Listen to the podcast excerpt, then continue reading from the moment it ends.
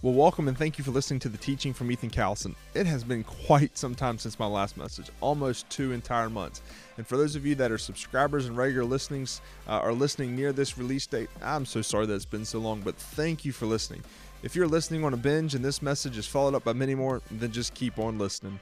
Today we're going to look at the family of God in Galatians chapter 2, verses 7 through 16. This message is a standalone message taught here at Fellowship Community Church North Campus. And if this message makes an impact in your life, we would love for you to let us know by rating and reviewing this podcast and to share on social media with your friends and family. Well, without further ado, here is Ethan and the family of God. Well, good morning. Glad to have you worshiping with us here at North Campus this morning. Crossroads family, we're so thankful to have you here, and we're looking forward to what God's going to do, not just today, but in the weeks and months. And thanks, Mom. Mom this is my mom, everyone. And uh, she's bringing me some water because I was I'm, I'm, getting a little hoarse from singing this morning. But anyway, um, yeah, thanks, John. Appreciate it, man. I can blame you. I can blame that one. and um, so anyway, my mom is here. My mom and my, usually my dad come down every time I teach, but my dad's out hunting. He's slaying some deer right now. So I mean, just kidding. But uh, my dad, I don't know if, if you like a dad or your dad has little quips that they would say, or I call them dadisms or dad axioms and some of the things that my dad says, used to say to me, and he still says today, is that um, a man is only as good as his word. He would say that, Ethan, your reputation precedes you. And, uh, and one of the things that he would jokingly say to people oftentimes when uh, he's meeting a friend that's acquainting him with another friend is he would tell me, he'd say, Man, you can, you can pick your friends, but you can't pick your family. So why did you pick them as a friend? Like he would say that jokingly. And so this morning I want us to look at the family of God. Uh, because in this, we have two congregations that are becoming one and I want to look at what is the family of God? What does it look like to be in the family of God? Because we can pick our friends, but we're bought by the blood of Jesus, and He now makes us one. So, in this, if you have copy of the scriptures and want to open up to Galatians chapter 2, that's where we're going to be at this morning. And uh, I'll just admit to you, Galatians is always a hard book of the Bible for me to find in the New Testament. So, I want to give you an acronym to help you find it if you're like me and struggle finding this. It's this God eats potato chips. Galatians, Ephesians, um, Philippians, Colossians. And see, I almost forgot it there. And, uh, and in this, uh, Galatians comes after 1st and 2nd Corinthians, so it just helps me. I always want to put Galatians at the end of the other. So, anyway, Galatians chapter 2, we're going to be in verses 7 through 16 this morning. And as we dive into this passage, we're really diving into the middle of a story. So, we have to understand the story that's going on uh, for us to understand this text. How many of you really like movies? How many of you like the movie Inception or have ever seen the movie Inception? Got a few hands. Cool, cool. The movie Inception, the premise of it is it's a dream within a dream within a dream. And this text here in Galatians is a story within a story within a story. Uh, and the first story that we see, we have to understand these. The first story is the writing. Paul is writing to the church in Galatia. Uh, oftentimes we, we think or we can see who the church is that Paul is writing to based upon the city that he writes it to. Well, Galatia is not a city. Galatia is an area, a region, a land mass. Think more like a country. So Paul is writing to this country of Galatia and all the churches that inhabit it within that country. So that's the first story. The second story, we have the writings and then the references. Paul is referring to a text that we see in Acts chapter 15 in a thing that's called the Jerusalem Council. The Jerusalem Council, what it was, is the apostles and some of the ministry leaders or the church pastors of the day, the hierarchy, I guess you would say, the church comes down to Jerusalem because they have some decisions that they need to make about the gospel and the furthering of the church in the first century. So there's the reference to the Jerusalem, uh, the Jerusalem Council. And then thirdly, there's the recounting. Paul here is going to recount a, at the Jerusalem, he had a confrontation that he had with the apostle Peter at the Jerusalem Council, the number one item on the agenda was this Does a Gentile have to become a Jew before becoming a follower of Jesus? Peter said, No, they don't. They can just become a follower of Jesus. Then Peter lives out, as we're going to see in this text, where he recounted that and went back on it. So, Galatians chapter 2, verses 7 through 16 this morning. On the contrary, when they saw that I had been entrusted with the gospel to the uncircumcised, just as Peter had been entrusted with the gospel to the circumcised, For he who worked through Peter for his apostolic ministry to the circumcised worked also through me to mine to the Gentiles. And when James and Cephas, Cephas here is Peter, and John, who seemed to be pillars, perceived the grace that was given to me, they gave the right hand of the fellowship to Barnabas and me, that we should go to the Gentiles and they to the circumcised. Only they asked us to remember the poor, the very thing I was eager to do. But when Cephas came to Antioch, or Peter, when Peter came to Antioch, I opposed him to his face because he stood condemned. For before certain men came, to, came from James, he was eating with the Gentiles. But when, he came, when they came, he drew back and separated himself, fearing the circumcision party. And with him, so that even, uh, and with, and the rest of the Jews acted hypocritically along with him, so that even Barnabas was led astray by their hypocrisy. But when I saw that their conduct was not in step with the truth of the gospel, I said to Cephas before them all, If you, though a Jew, live like a Gentile and not like a Jew, how can you force the Gentiles to live like the Jews? We ourselves are Jews by birth and not Gentile sinners, yet we know that a person is not justified by works of the law, but through faith in Jesus Christ. So we also have believed in Christ Jesus in order to be justified by faith in Christ and not by works of the law, because by works of the law, no one will be justified. If you want to, uh, if, you, if you've been with us, you can go to FCC Life and pull up some sermon notes. If you're unfamiliar with this, you can just go to our website, fcclife.org, click on the menu, uh, online church, and then sermon notes, and you're going to pull up some digital notes so you can take it as our pastors teach for the Crossroads family here, first time guests. So, the first thing I want you to see in this text is that the family of God is open to everyone. Every single person on this earth, the family of God is open to. Paul, Paul writes this in the, the second half of verse 7. He says that Peter, he's the influencer to the Jews. He's the one that the Jews are going to come to saving faith in Jesus through. He says in verse 7 Peter had been entrusted with the gospel to the circumcised. We see that Jesus actually called to Peter and said, Peter, you're going to have the, the keys to the kingdom to opening up to the Jews that they would come into relationship with Jesus. And Paul says that Peter was to the Gentile, or to the, to the circumcised, to the Jews. I, Paul, am to the, be the influencer to the Gentiles. The first half of verse 7. When they saw that I had been entrusted with the gospel to the uncircumcised. In this short verse, Paul is saying Peter was to the Jews and I to the Gentiles. All are coming to desire to come into a relationship with Jesus. And then he continues in verse 8. I love verse 8.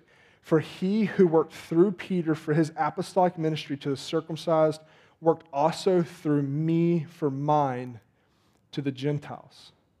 You see, Paul was under some some uh, persecution kind of in, in this. Uh, we read later that that said that some came to Galatia supposedly sent by James. James is the half brother Jesus, who is the you know, kind of the lead elder of the church in Jerusalem. But Paul actually believes, and some of the, the most scholars of the day believe that the men sent, presumably by James, were not actually sent by James, but they were legalistic Jews that wanted everybody to become a Jew first, wanting to revert the decision that the Jerusalem council had made. And so Paul here is saying, uh, I love David, David Campbell in his quote. He says that Paul says this, this verse 7, because the people who are causing issues in Galatia are saying that Paul wasn't an apostle and that Paul was actually a false teacher because he was not remaining true to the law. And Paul says the law has been fulfilled in the person of Jesus, therefore all can come to the cross the person of Jesus. And I love this as Paul continues, he says that he was given the, the permission, for lack of better terms, he was given the permission by the, uh, by the church leaders in Jerusalem to go to the Gentiles, except they were given one contingency. It wasn't how to preach. It wasn't that Paul had to do this, this, and this. When it comes into his methodology, we understand in how Paul would plant churches, he would first go to the synagogues, to the Jewish men and women, would preach and proclaim the gospel, and oftentimes he was ran out of the synagogues. He would then go to the local churches. If there were any local believers there, he would go and teach and pour into them and proclaim the gospel.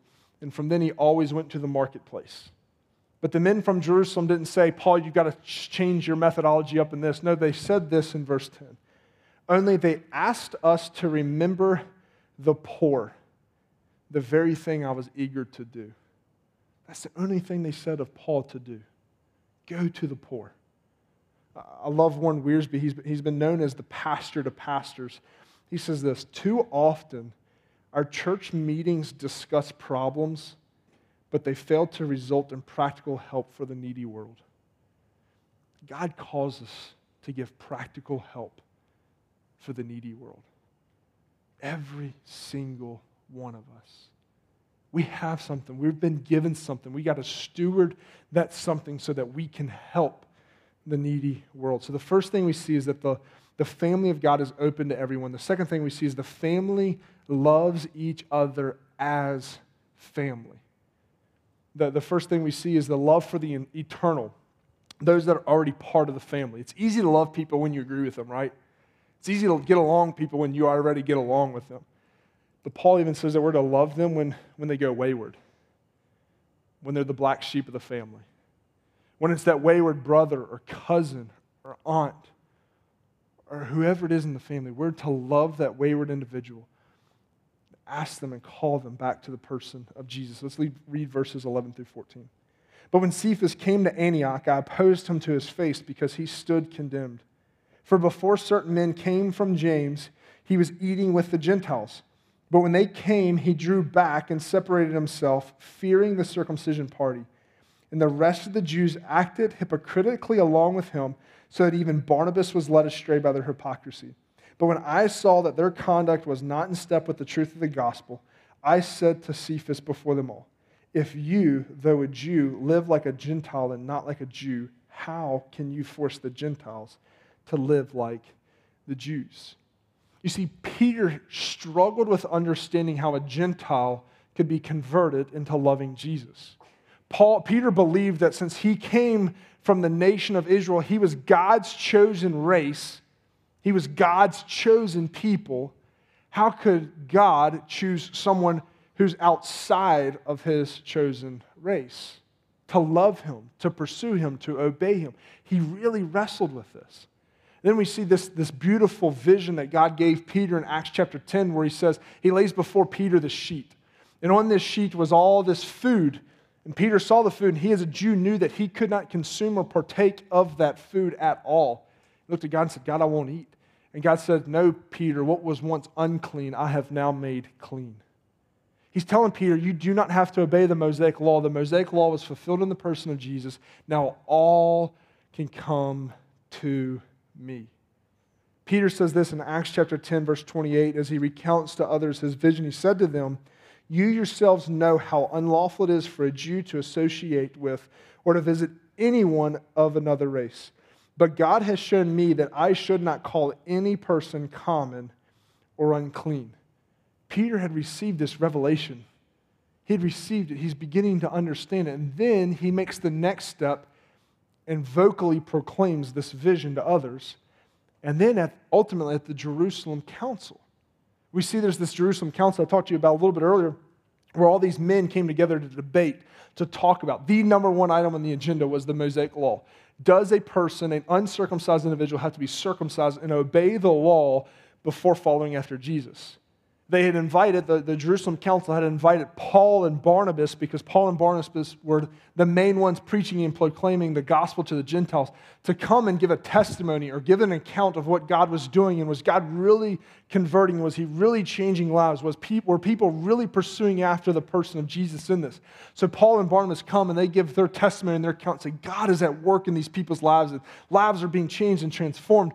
And then Peter stands up in Acts chapter 15, verses 7 and 11, and he says this After there had been much debate, Peter stood up and said to them, Brothers, you know that in the early days God made a choice among you that by my mouth the Gentiles should hear the word of the gospel and believe.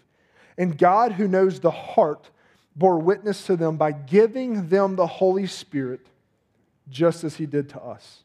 And he made no distinction between us and them having cleansed their hearts by faith. Now, therefore, why are you putting God to the test by placing a yoke on the neck of the disciples that neither our fathers nor we have been able to bear? but we believe that we will be saved through the grace of the Lord Jesus, just as they will.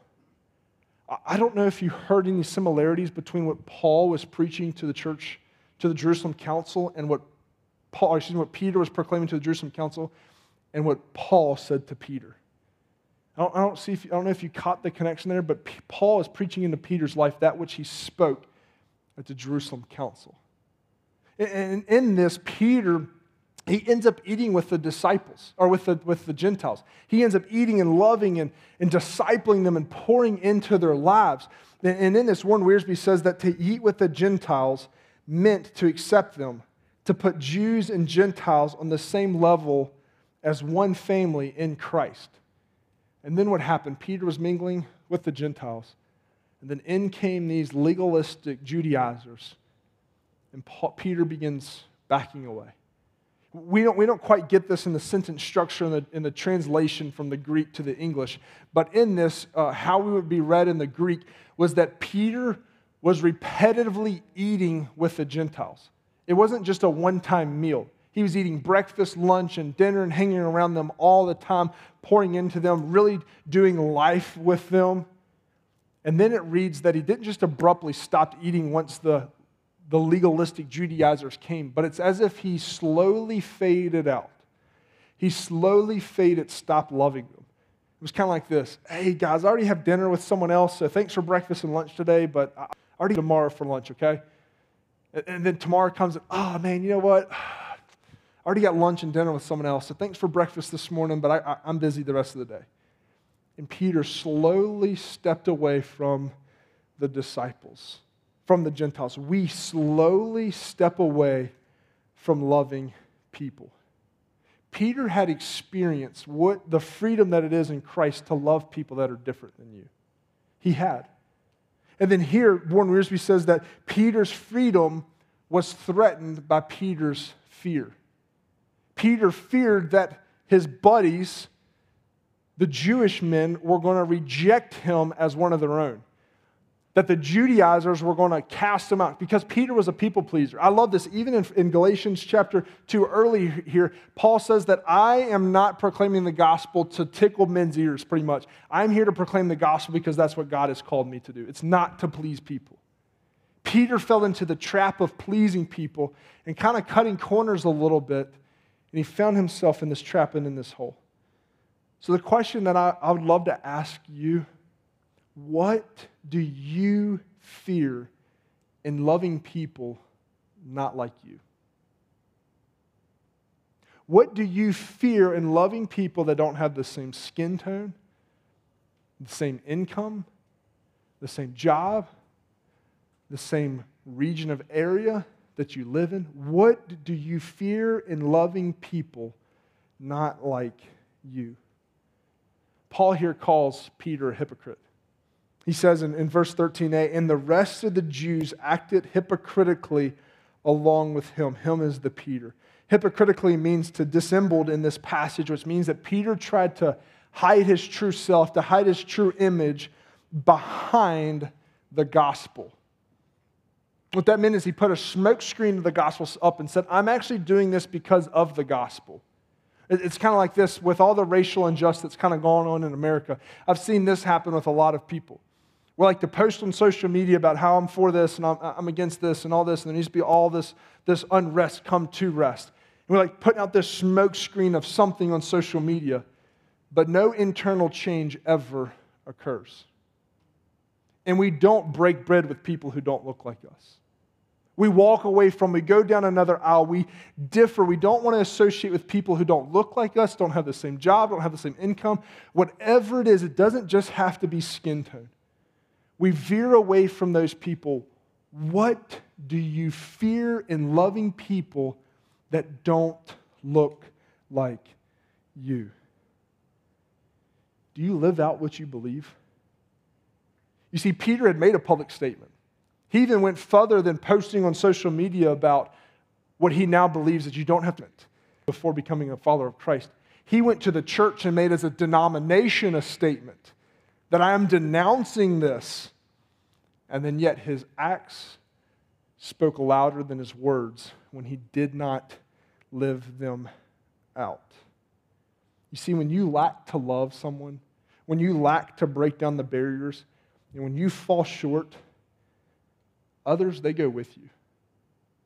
Others are going with you. It says Peter's fall calls others to fall with him. In verse 13, says that Barnabas was led astray by their hypocrisy.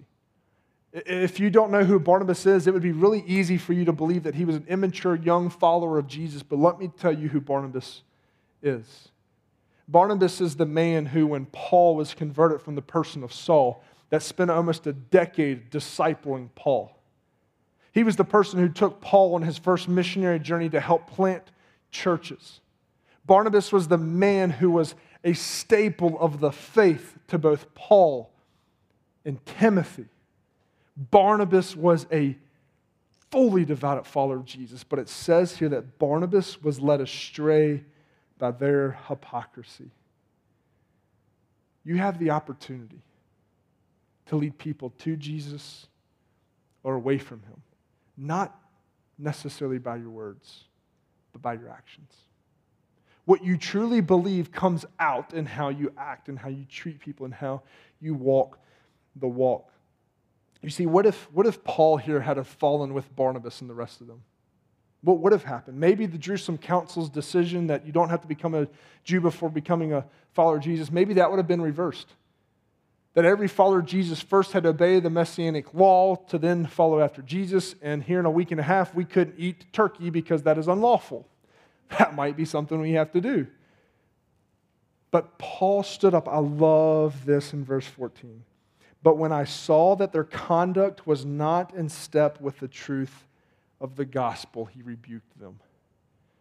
Brothers and sisters, when we are walking astray, when we are not walking in step with the gospel, may we love the family enough to guide them back to the truth of the gospel.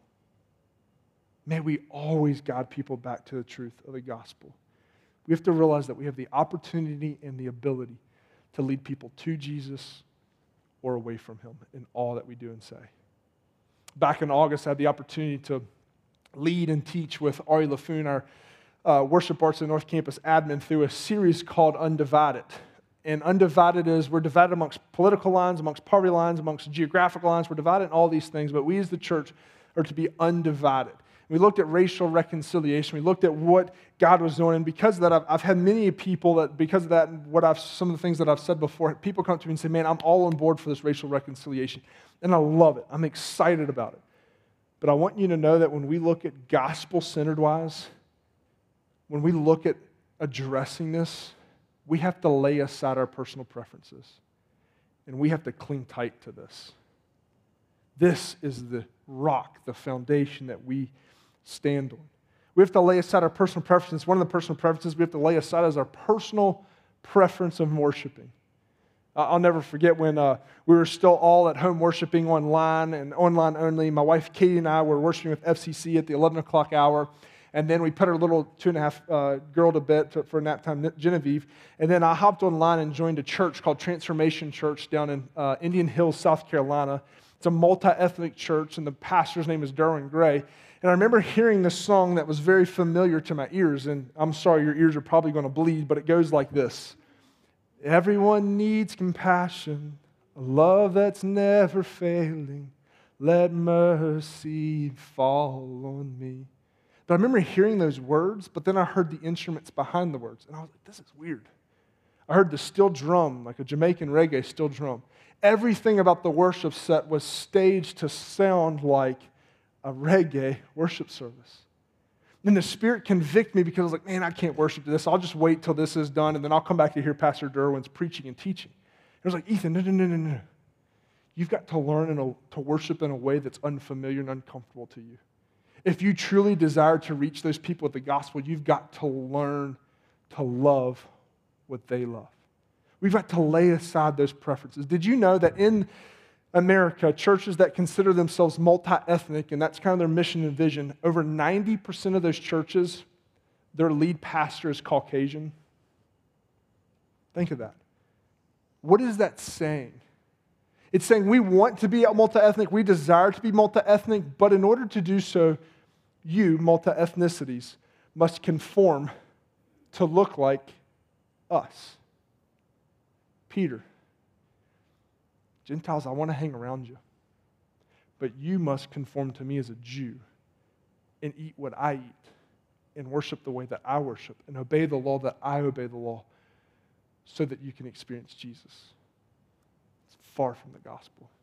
We've got to lay that aside. We've got to lay aside our cultural preferences as well. Some of the things that, as I've been international and such, and maybe you have, or just even here in the Roanoke Valley, um, one of the things we've got to lay aside is our, our language preferences. I don't know if you're like me, but when I hear someone near me that's speaking a different language that I don't understand, kind of get a little tense. I'm like, God, I'm really, I'm really in an uncomfortable position right now because I don't know what they're saying. I don't know what they're speaking. I can't understand. I can't communicate with them. I just get really tense. It's okay, Ethan. Or, or, or in this, the time. In America, like if you're five minutes late to a meeting with me, I'm going to first call you and make sure that you're okay and see where you're at. But after that, like I'm probably going to go somewhere else because I, I got things I got to do. I got a to-do list to accomplish, other people to meet with. And I don't have time for that. But in other cultures, people can be three hours late and everybody's perfectly fine with that. We've got to be okay with that. We've got to learn to love those who don't look like us. Or food. I love some, me some good food. You can tell. Thanksgiving's coming up. My boy going to town, all right? We've got to learn to enjoy foods that aren't American that are authentic. We have some neighbors that are from India, and I love, I've been to, to Southeast Asia and Nepal three different times, and I love walking by their house and smelling the curry and smelling the oil. Like it just has a scent that's like, if I close my eyes, like I can feel Nepal around me. I love it. We had we in, in our life group, we, had, we went through a sermon series last fall called Who's Your One? where every single body in the church said, Hey, we're going to pick out one person that we desire to come into relationship with Jesus. I mean, in our life group, we were talking about this, and an individual that was in our life group shared this story with us. He said that he was on a, on a golf course due to work. I'm like, How do you golf for work? But he works for the state of Virginia, so that made more sense to me then.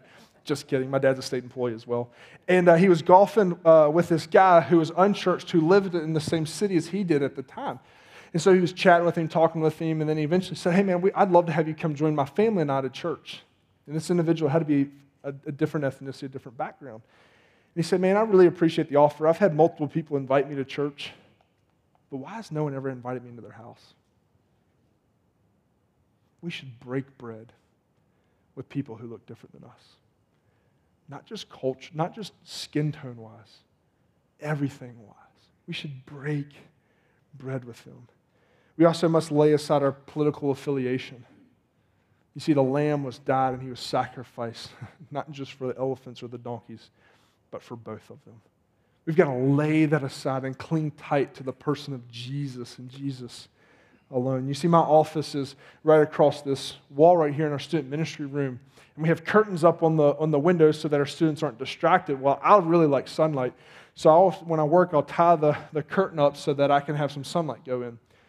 Well, sometimes I'll, I'll be sitting there and I'll notice and I'll just look out and I'll watch people walk into Alejandro's. And I'll watch people walk into Little Caesars. And I'll watch people walk into Dollar Tree. And all the rest of the people shopping here in the shopping center. And I see how they truly reflect the demographics of North County Roanoke. And then I'll look in here. And I don't see that. It's nothing against y'all. Should be thankful that you're here. But we, as the body of Christ, should look like the body of Christ. Alejandro's, Little Caesars, Dollar Tree oftentimes looks more like the body of Christ than the church does. And that breaks my heart. There's 14 different nationalities that go to Burlington Elementary School. Just a wild guess, I bet we have less, less than a third of that here. I don't have the solution for it, but I know that the gospel says that we've got to change something. We've got to be pursuing after something. So the, the family is open to everyone. The family loves the family as family. And if you're asking this question, I'd love to answer it for you. How do we become part of the family of God? How do we become part of that?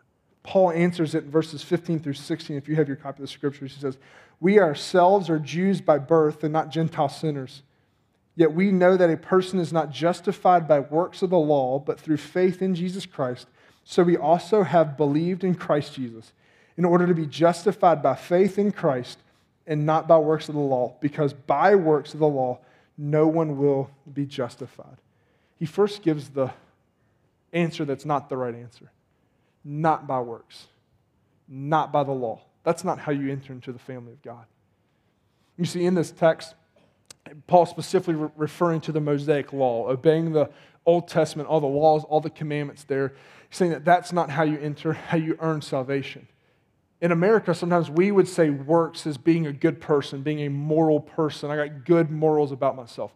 That's not the answer to the gospel either. This past week on, on Monday, I had lunch with a gentleman, and um, he's, about, he's about my age. He's a little younger than me. He's 24 years old, um, and he's been in, he, he'd been incarcerated for over four years and recently had gotten out. And he was sharing with me all of his drug addictions and all the issues that he has kind of going on, and he was just revealing his brokenness as a human to me. And I told him, I said, Well, man, like, I, I know that you know that I'm a pastor, but I want your truthful answer. What are your spiritual beliefs? And he said to me, He said, Well, Ethan, I believe that there is a higher being, I believe that there is a higher power. I just don't know about the person of Jesus. And I said, Well, let me ask you, what is it about Jesus that you're unsure about or don't know about or don't believe? And he said this He said, I've done too much in my life for Jesus to have died for me. It's like, dude, you're missing the whole point. That's why Jesus died for you. It's because you're not good enough. Jesus gives the answer. Paul, Paul writes the answer that, that it's by faith and belief in Christ that we become part of the family. Through faith, in verse 16, through faith in Jesus Christ, in order to be justified by faith in Christ. Nothing you can do. No works, no good behavior, no morals, nothing you can do can get you into heaven, can get you into a right relationship to where you see the Father's face every day when you wake up. That you experience His goodness, you experience His, love. There's nothing you can do It's all based upon what Jesus has already done for you. And are you going to have faith to believe in it and to receive it from Him? James Boice, a, a theologian, he writes this. I love this. As Paul preached it, salvation is never to be achieved by any amount of conformity to rules and regulations, even God given regulations. Law condemns. Consequently, if there is to be salvation for sinful men, it must come in another way entirely. God has offered this other way through Jesus Christ. Jesus died for sin. Now God offers righteousness freely to all who put their trust in Him. Brothers and sisters, men and women in this room, if you've never put your faith and trust in Jesus, there's nothing you can do to experience the love of Christ. There's nothing you can do to enter into heaven. There's nothing you can do to experience the kingdom of God here on earth as it is in heaven. It's only by the blood of Jesus. Believing and receiving and having faith in Him. I'd love to help you begin a relationship with Jesus today. Pastor Josh would love to help you begin a relationship with Jesus today. Maybe you're in the room and you're like, Ethan, I already have a relationship with Jesus. Here's what I'm going to encourage you with. Peter, who is an apostle, followed alongside Jesus for years. He fumbled and he fell. He stumbled. He reverted back to his old ways. Ultimately, he was restored. He was picked up.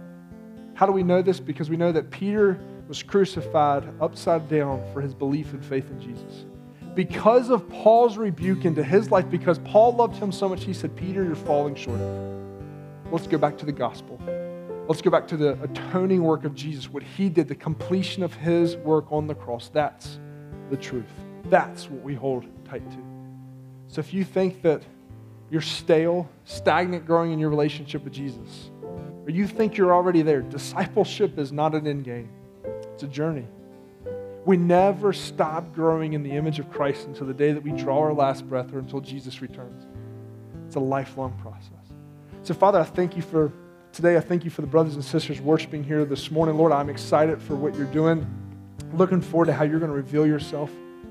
Father, I pray right now that if there's someone in this room that is desiring to make that decision to believe and receive in you, I'm um, Lord, that they would uh, that they would do so There's no magic prayer, there's no magic walk, there's no magic hand there's nothing. It's just beginning a relationship with you, Jesus, and confessing our sins before you, repenting, turning away from sin, and turning towards you. Lord, I pray right now if there's someone in this room, I would love to come alongside them. We would love to come alongside them in their relationship and help them grow to you. Lord, if that is someone in this room, would they just would you just raise your hand? If you're desiring to begin a relationship with Jesus, would you just raise your hand? I want to help you grow to love, to serve, to obey Jesus, to fall madly in love with the person of Jesus. Just raise your hand. Father, I thank you that you restore us, that you redeem us, that as Peter fell, his life wasn't over.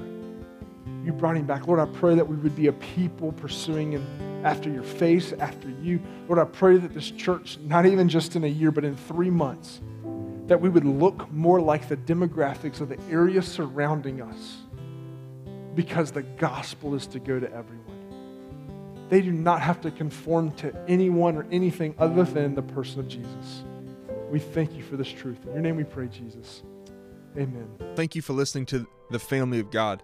If you would like to begin a relationship with Jesus, just simply text the word begin, B E G I N, to 55444, and Ethan would love to come alongside you and help you in your relationship with Jesus.